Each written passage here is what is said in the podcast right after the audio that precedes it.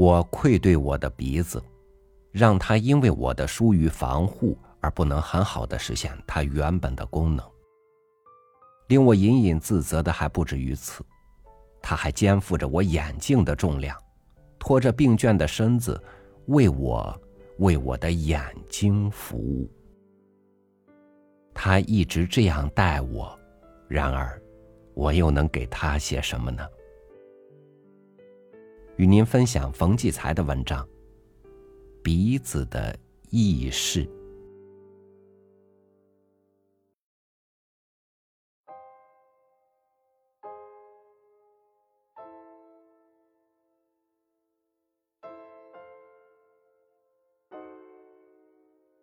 我一直认为。人类的艺术创造有个重大疏漏，就是没有一种满足鼻子的艺术。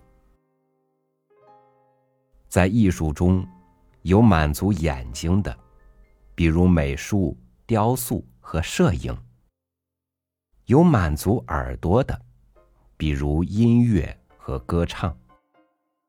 影视和戏曲是综合艺术，它们能同时满足眼睛和耳朵。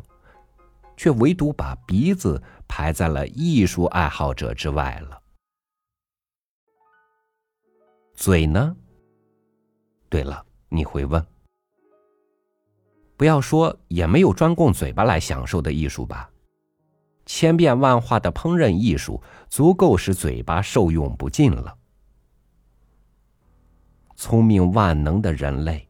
为什么偏偏冷淡了、小瞧了，甚至荒废了鼻子？这个位居脸的中心的高贵的鼻子，难道是个异盲？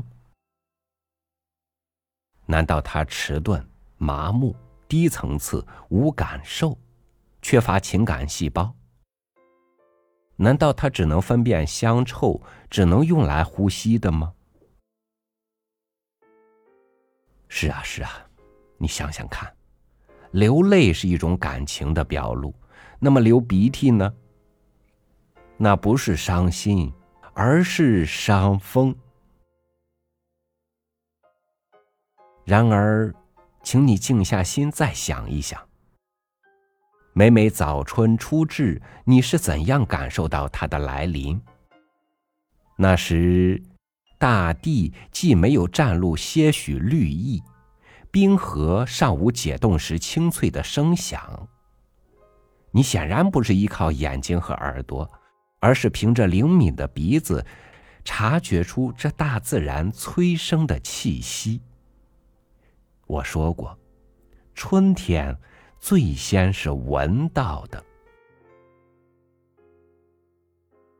你是从哪一种气息里闻到的？从。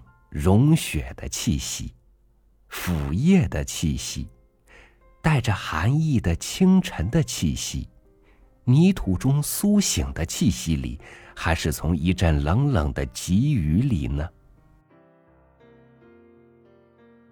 世间雨的气息各种各样，有瑟缩深秋的绵绵细雨，炎炎夏日骤然浇下又热烘烘蒸腾起来的阵雨。以及随同微风可以闻到的凉滋滋的夜雨，这种种不同的雨的气味，比起雨的画面，更能勾起你在同一种雨中经历的回忆。一次空空的等待，或一次失去般的离别，一次义气的援救。或是一次复究的逃脱，不管具体细节怎样，总是气味帮助你记忆，也帮助你回忆。换同气味记在心底的，也只能被同一种气味勾上心头。再往深处想想，是不是世界上只有亲人的气味你记得最深最牢？母亲的、恋人的、孩子的，这气味比形象和声音更不能模仿和复制。精确分辨又刻骨铭心记住的，不全是依靠鼻子吗？我知道一个女人一直保存着她逝去的丈夫的一件睡衣。她从来不洗这件睡衣，为了保留丈夫身体的气味。每当思念之情不能自已时，就拿出这件睡衣贴在脸上闻一闻。活生生的丈夫便在身边。由此我得知，当生命消失时。它会转化为一种气息留在世上，活着的人靠着鼻子与它息息相通，默默相连。鼻子并非呼吸的器官，而是心灵的器具。由于多愁善感的鼻子，我们对这世界的感知便多了一倍。鼻子又是慷慨无私的，尽管人类不给他任何享受艺术的方式，他却积极的参与艺术的创造。对了，我说的是鼻音。想想看，当歌唱家们使用鼻音时，那声音就会变得何等的奇异与美妙。这叫我想起一件往事，虽然有些怪诞。却是我经历过的。很多年前，我有个邻居是位业余歌手，他相貌寻常，身材四肢都极普通，唯有那鼻子大得像只梨儿挂在脸的中央。如果你坐在他旁边，会觉得呼吸困难，好像氧气都叫他那硕大无朋的鼻子吸走了。他说话。声音似乎不穿过喉咙，而穿过鼻腔，那声音就像火车穿过隧道那样隆隆作响。唱起歌来，根本听不见歌词，仿佛一百只大黄蜂在空中狂飞。据说他考过许多专业歌唱团，但谁会选取这种听不清歌词的鼻子叫呢？而邻居们。不过把他的唱歌当做一种有高低音变化的鼾声罢了。后来，他走运了，一个名叫海河合唱团的团长以伯乐的眼光瞧上他的大鼻子，把他请进合唱团。合唱团不管他咬字是否清晰，只要他的鼻音。谁料到他这闷雷般的轰鸣，像是给合唱加进去一架大风琴那样，发出意想不到的声音效果。上百张嘹亮的嘴巴，加上一个浑厚的鼻子，开创一个前所未闻的神奇境界。这个平淡无奇的合唱团，竟因为一个鼻子走红了，很多观众为这鼻音而来。向台上寻找这奇妙声音的发源地。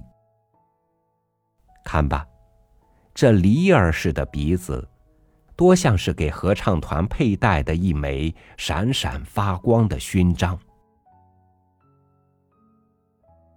文革期间，许多文艺团体受冲击，合唱团为了跨时代的存在下去，改名叫做“红太阳宣传队”。但我这个邻居遇到了麻烦，因为当时所唱的歌曲一律是革命歌曲，他吐字不清，被怀疑是故意不唱歌词。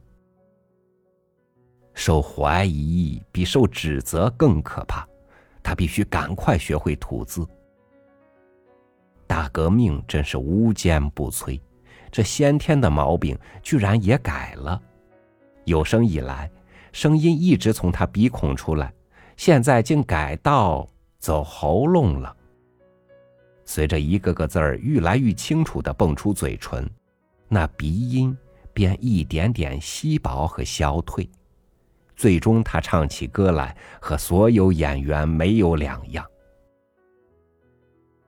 一旦被统一了，他也就消失了，大家全一样，每个人便都可有可无。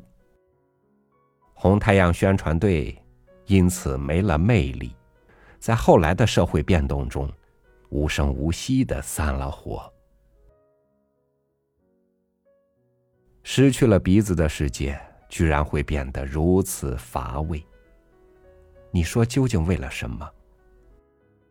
是因为那独特的鼻子，还是因为那鼻子的独特？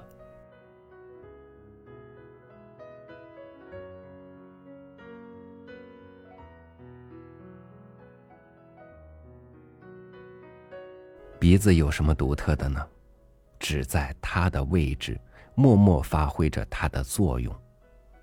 他不懂得什么是苦恼，于是他把苦恼都留给了能够想起他来的主人。